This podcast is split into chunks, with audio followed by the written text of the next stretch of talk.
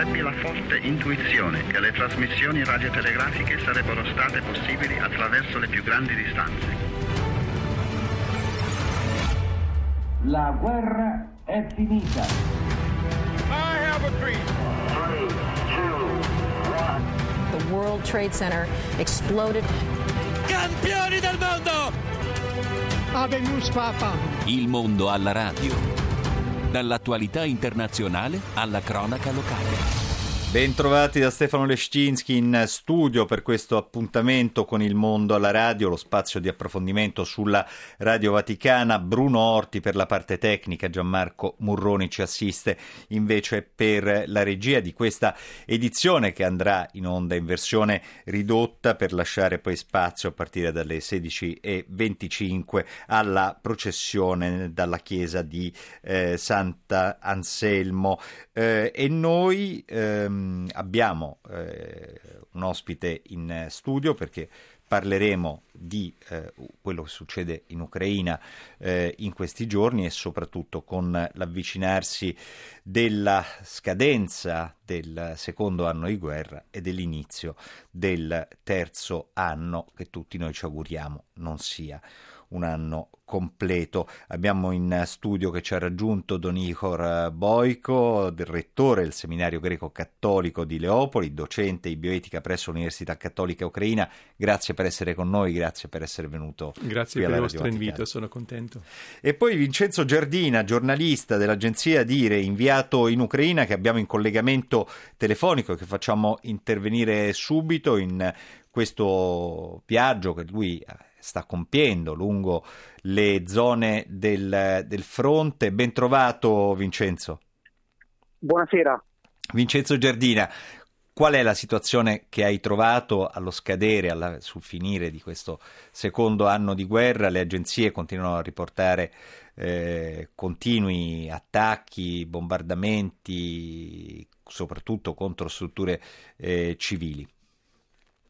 Eh, sì, una situazione eh, molto difficile. Eh, ho viaggiato nei giorni scorsi da, eh, eh, da Odessa, quindi nell'estremo eh, sud-est dell'Ucraina, in rivo, in rivo, al Mar Nero, fino alla regione di Dnipro, quindi nella, la, una delle principali città dell'est dell'Ucraina. Ancora ieri mi sono spostato verso Povlakhat, quindi a est del fiume Dnipro, a poche decine di chilometri sulla via che porta poi a Donetsk, in una delle zone sotto controllo russo, a poche decine di chilometri dalla dalla linea del fronte. Ecco, quello che si vede, gli incontri che ci è capitato di fare sono stati incontri anche dolorosi con persone che hanno dovuto eh, lasciare eh, eh quasi subito dopo l'offensiva del 24 febbraio 2022 o poche settimane o pochi mesi dopo le loro case, hanno lasciato eh, città realtà come Siverodonetsk, eh, Bakhmut, nomi che in qualche misura sono entrati nella cronaca eh, eh quotidiana dei nostri notiziari e portano storie di eh, dolore, di perdita, di perdite eh, di case, di una vita che, che, c'era e che non c'è più, a volte di cari che non, che non ci sono più. Ecco, siamo stati proprio ieri a Povlahrad anche con un'organizzazione eh, italiana che si chiama Intersos, in strutture, in centri sociali di accoglienza per persone vulnerabili in vario, vario Ecco Vincenzo, Vincenzo, come si fa a fare cooperazione, a dare assistenza in zone che sono poi zone anche molto pericolose, dove le poche persone che non sono andate via eh, rimangono e si ostinano a rimanere eh, con, con grande forza d'animo? Eh, eh, ci sono diversi piani, appunto nei giorni scorsi hai parla- usato la parola cooperazione, mi, mi, ricollego a questo anche pensando a quello che fa ad esempio il governo italiano, è notizia di una settimana fa circa di uno stanziamento di 500 mila euro per l'avvio dei lavori di rifacimento del tetto della cattedrale della trasfigurazione a Odessa che è stata colpita in un bombardamento nel luglio 2023. Poi c'è l'impegno eh, vicino alla linea del fronte, in una diciamo, cintura di località ad alto rischio dove cadono eh, droni, dove colpiscono droni e missili è un intervento in questo caso di emergenza, è un intervento a persone che hanno perso la casa sul piano economico, eh, c'è un'assistenza anche di tipo eh, psicologico per chi comunque ha vissuto esperienze, esperienze traumatiche. Abbiamo anche incontrato eh, ieri padre Oleg Ladniuk, salesiano, cappellano militare che ha visitato, sta visitando anche comunità ad alto rischio proprio perché si trovano vicine alla linea del fronte portando come hanno fatto tante volte i salesiani ma anche altre organizzazioni ovviamente eh, beni di prima necessità, acqua, eh, generi alimentari, ecco, tipi di interventi differenti, ecco, più ci si avvicina alle zone eh, prossime al fronte, più i bisogni sono essenziali, hanno a che fare con la sopravvivenza eh, delle persone eh, in questo approssimarsi, come, come ricordavate, eh, di questo eh, secondo anniversario eh, di guerra combattuta, peraltro che si aggiunge comunque in tante zone dell'est dell'Ucraina a ormai dieci anni, perché c'è un altro anniversario eh, prossimo ormai i dieci anni eh, dell'inizio di un conflitto che risale appunto al 2014. L'inizio di un conflitto che forse in tanti non hanno capito nella sua gravità, che poi si è manifestata proprio adesso. La popolazione civile sta uscendo da un nuovo inverno di guerra, è il terzo inverno di guerra ormai eh, che eh, si vive sotto eh, le bombe. Eh, di cosa c'è bisogno? Cosa chiedono? Cosa si aspettano? Ecco, eh, sicuramente eh, cosa si aspettano è difficile dirlo, ecco, eh, tanto giustamente si parla a livello internazionale di eh, necessità di un confronto anche diplomatico, che la politica ritrovi un suo spazio. La sensazione, parlando anche poche ore fa con una signora di 73 anni che ha dovuto lasciare Bakhmut, ci dicono tutti noi non conoscevamo, non conosciamo Bakhmut, non siamo stati a Bakhmut, adesso una zona sotto controllo russo, ci dicono tanti che era una bella cittadina. Ecco, abbiamo visto i video, le foto di appartamenti che sono ormai delle voragini perché sono state distrutte dai bombardamenti. Ecco, quello che non abbiamo ascoltato purtroppo, diciamo, in questi giorni è la speranza eh, di un dialogo politico. Sembra in qualche misura che in questa fase eh, non ci sia uno spazio altro che non sia quella eh, drammatica, terribile che non vogliamo, che è quella della guerra. Vincenzo Giardina, grazie davvero per essere stato, eh, stato con noi, per aver trovato il tempo di collegarti. Ovviamente eh, buon eh, lavoro e mi raccomando prudenza, ci rivediamo e ci risentiamo al tuo ritorno. Vincenzo Giardina, giornalista e inviato dell'agenzia Dire.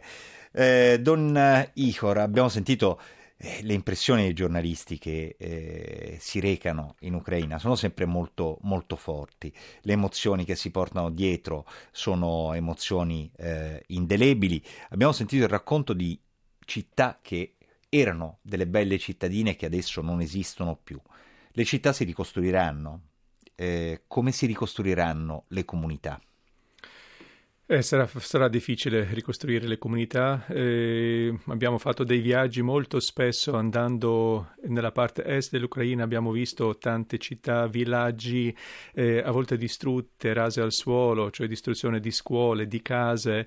Però nello stesso tempo eh, devo dire che eh, siamo stati colpiti anche dalla gente che abbiamo trovato lì, perché anche italiani che sono venuti qui da Frontiere di Pace, da Como, da Milano, da, da altre città, incontrando la gente dicono ma come vai mh, mm, voi in mezzo a tutte queste miserie, case distrutte, cioè non avete quasi niente, mine dappertutto, ma nonostante avete un po' di gioia nei vostri volti, c- vivete con la speranza? E la gente ci ha risposto eh, non abbiamo altro che dobbiamo sorridere, dobbiamo avere la speranza e dobbiamo andare avanti, perché questa è la nostra terra. Chi ha potuto scappare ha dovuto scappare, è scappato, noi siamo rimasti qui e quindi dobbiamo continuare a vivere qui. E secondo me questo è anche la cosa forte del popolo ucraino, questa resistenza che nonostante tutto, nonostante tutte le difficoltà che subiamo, vuole rimanere sulla propria terra. E l'Ucraina sta, l'Ucraina sta pregando, l'Ucraina sta difendendo con grande coraggio la propria terra. Certo che anche noi vogliamo la pace, non vogliamo che sia la guerra, non siamo stati noi iniziatori di questa guerra, vogliamo che possa finire al più presto possibile perché purtroppo tante guerre portano soltanto alla distruzione e tante vite umane perse, quindi sarà difficile. Eh, la ricostruzione verrà fatta, questo è sicuro, però non si potranno tornare indietro tutte le persone che, care che abbiamo perso in questa guerra. Tante vite umane perse, tanti giovani che hanno trovato la morte in questo conflitto. Si parla quasi di una generazione perduta per l'Ucraina e allo stesso tempo abbiamo 16 milioni di persone che hanno dovuto lasciare le proprie case, le proprie città. Metà sono all'estero, metà sono profughe all'interno del proprio paese in Ucraina. È vero, ma sa, io devo dire una cosa che quando tu vai per esempio a un cimitero in qualsiasi città in Ucraina, anche a Leopoli, e vedi tutte queste tombe di giovani ragazzi che avevano 25, 30, 35, 40 anni, loro eh, sono stati, sono andati eh, a combattere per la loro propria volontà, spesso avevano tutto, avevano il lavoro, eh, erano programmisti, cioè erano persone che avevano tutto, però hanno detto se io non vado a proteggere la mia terra, a proteggere la mia propria famiglia, i miei bambini, ma chi penserà a loro? Io penso che è stato proprio questo coraggio, determinazione di tutti questi giovani, di questa generazione giovane, che purtroppo tanti sono stati uccisi o sono stati feriti, che hanno fermato il nemico, perché loro hanno pensato che in, so, in pochi giorni riusciranno a conquistare l'intera Ucraina. Non si accontenteranno neanche di una parte che hanno preso il territorio, ma vorranno ancora di più. Però io penso che noi dobbiamo essere forti, stare qui. Io in questo proposito voglio anche ringraziare perché abbiamo menzionato 9 milioni di persone, di ucraini, che si sono trovati all'estero, tantissime anche in Italia, in altri paesi. Quindi io sono molto grato anche alla solidarietà, all'accoglienza da parte di tutti i popoli che hanno accolto queste persone. Spesso sono le mamme, sono le persone anziane con i bambini che si sono trovati come a casa. E questo mi piace di trovarsi. Sì, sono stati costretti a scappare. Sicuramente se le condizioni cambiano, tornano in Ucraina perché lì è la loro casa. Un grande ruolo in questo è stato giocato anche dalle comunità della diaspora ucraina in tutto il mondo, si sono attivati, hanno fatto cose eh, veramente straordinarie per i connazionali che si sono trovati eh, improvvisamente in un, in un paese eh, straniero. Don, Don Ichor, Prima dicevamo, lei è il rettore del seminario greco-cattolico di Leopoli, abbiamo parlato anche dei tanti feriti che ci sono. Leopoli è forse uno dei più grandi eh, centri in cui i feriti di guerra vengono eh, curati, eh, dove ricevono delle protesi, ci sono dei centri specifici, è anche un centro che accoglie moltissimi eh, profughi. Che significato assume Leopoli che, come città? Eh, all'inizio, quando è scoppiata la guerra nel febbraio del 2022, 2022, quindi dicono che intorno a 400.000 persone si sono recate a Leopoli, si sono fermati lì. E, a partire del, dal, dal, d'estate alcuni sono tornati, però è stata quella città che comunque ha accolto tantissime persone e fino ad oggi è un grande punto di accoglienza di persone che vengono. Anche il nostro seminario è diventato diventato un punto dove abbiamo accolto più di 180 persone che si sono fermati più di sei mesi da noi perché non potevano tornare a casa. Quindi io penso che è rimasto il centro eh, di accoglienza e anche adesso, per esempio, se vediamo che i russi avanzano, tanta gente se vuole lasciare le loro case vengono di nuovo a Leopoli, quindi Leopoli diventa una città veramente importante, però che dà accoglienza a tutte queste persone che possono, possono venire. Ma nello stesso tempo, come anche detto, c'è questa solidarietà internazionale che sempre cresce di più. Nascono nuove collaborazioni, non so, per esempio anche amici italiani di Frontiere di Pace che sono arrivati da noi, non si sono fermati a Leopoli soltanto, perché con l'inizio della guerra tanti venivano soltanto a Leopoldo, però ci sono tanti che dicono andiamo a Kharkiv, andiamo a Kherson, andiamo a Dnipro, a Zaporizhia, andiamo sempre più vicino al fronte per essere lì con la gente.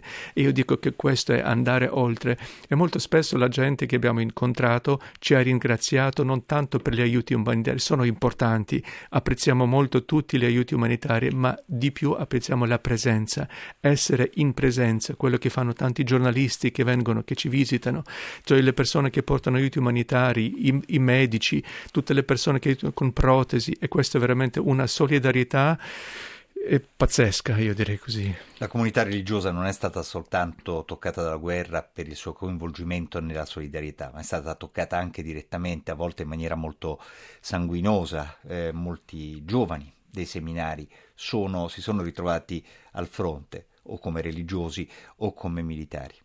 È vero, è vero. Sì, spesso o sono quelli che hanno finito gli studi del nostro seminario, se non sono ordinati ancora, quindi sono chiamati al fronte, vanno, anche uno dei nostri ex allievi eh, si è sposato prima di diventare sacerdote siamo greco-cattolici, può sposarsi, quindi è andato al fronte, è stato ferito, adesso si trova in ospedale, ma abbiamo anche per esempio tanti, tanti seminaristi eh, di cui i loro papà sono al fronte o i loro fratelli che sono al fronte. Abbiamo un seminarista che non ha più notizie del suo papà da 11 mesi, quindi questo sicuramente porta eh, delle difficoltà e porta anche un po' la paura, eh, un po' non si sa il futuro, ma anche la depressione può darsi. Queste cose mm, ci, si sentono, ma nello stesso tempo dico sempre il coraggio c'è, la nostra resistenza c'è e la nostra speranza che deve essere, non possiamo mollare, non possiamo abbassare le mani. Io sono convinto che questa guerra avrà un giorno la fine, un fine e quindi tutti noi dobbiamo sforzarci per, mettere, per, per arrivare a questo fine. Eh, grazie, grazie veramente a tutti che ci aiutano. E noi veramente speriamo che la fine eh, possa arrivare veramente molto molto presto. Prima di concludere eh, ancora una considerazione, ancora oggi, mercoledì, eh, udienza generale, eh, il Papa ha ricevuto eh, molti pellegrini e eh, nuovamente ha citato l'Ucraina, la martoriata Ucraina. è un pensiero che ritorna in ogni occasione pubblica. Ehm, questo è un messaggio che riesce anche a arrivare in Ucraina. Sì, sì, questo è una cosa che anche noi sentiamo perché tutte le udienze generali, tutti gli incontri, secondo me eh, l'Ucraina sta molto al cuore del Santo Padre, eh, cerca di fare di tutto quello che è possibile, ma la preghiera e lui invita tutto il mondo di pregare per la pace in Ucraina.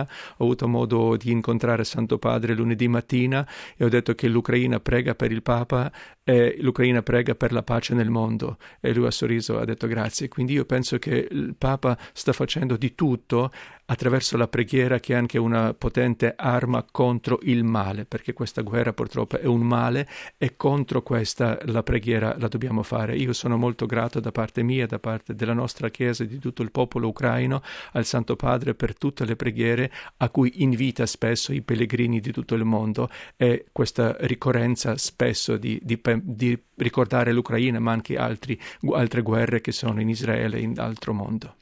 Grazie, grazie davvero Don Ihor Boico, rettore del seminario greco-cattolico di Leopoli, docente di bioetica presso l'Università Cattolica Ucraina, grazie per essere stato qui con noi e grazie per il supporto che dà e fornisce in Ucraina a, a tutti coloro che arrivano per portare aiuto. Dobbiamo cedere la linea adesso a Orazio Coclite che eh, condurrà la eh, radiocronaca della Stazio e della processione eh, penitenziale. Grazie a tutti voi per averci seguito. Bruno Orti, Gianmarco Murroni per la parte tecnica e la regia. Il mondo alla radio torna domani.